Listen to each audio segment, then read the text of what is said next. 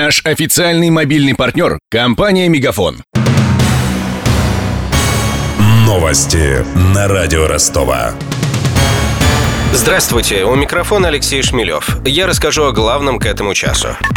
Войска ПВО в Крыму перевели на усиленный режим из-за украинских ракетных стрельб над Черным морем в четверг и пятницу. Об этом агентству ТАСС сообщил источник в силовых структурах полуострова. Тем временем в Киеве допустили ракетный удар России по Украине из-за предстоящих стрельб. Такого поворота событий не исключил замминистра обороны Украины Александр Дублян. Ранее сегодня стало известно, что в Крым были переброшены ракетные комплексы «Бастион». Они укрепили противокорабельную оборону региона. Россия готова восстановить дружеские отношения с Соединенными Штатами. Об этом на форуме «Примаковские чтения» заявил Владимир Путин.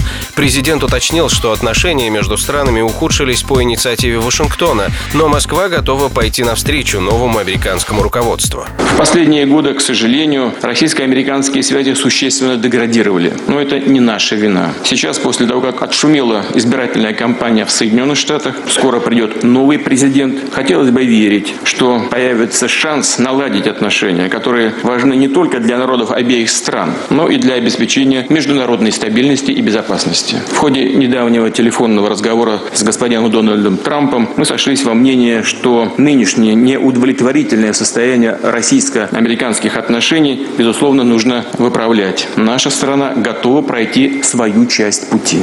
Пока Владимир Путин комментирует будущее российско-американских отношений, его пресс-секретарь Дмитрий Песков отвечает на вопросы о перспективах сотрудничества с другим непростым партнером России – Турцией. По словам Пескова, для Кремля стало новостью заявление президента Эрдогана об истинной цели действий Анкары в Сирии. Напомним, накануне турецкий лидер заявил, что его армия пересекла сирийскую границу, чтобы положить конец правлению Башара Асада. Плавание, езда на велосипеде и теннис признаны самыми полезными видами спорта. По версии ученых, занятия этими видами спорта продлевают жизнь и снижают вероятность смерти от сердечно-сосудистых заболеваний. Соответствующее исследование опубликовал британский спортивно-медицинский журнал.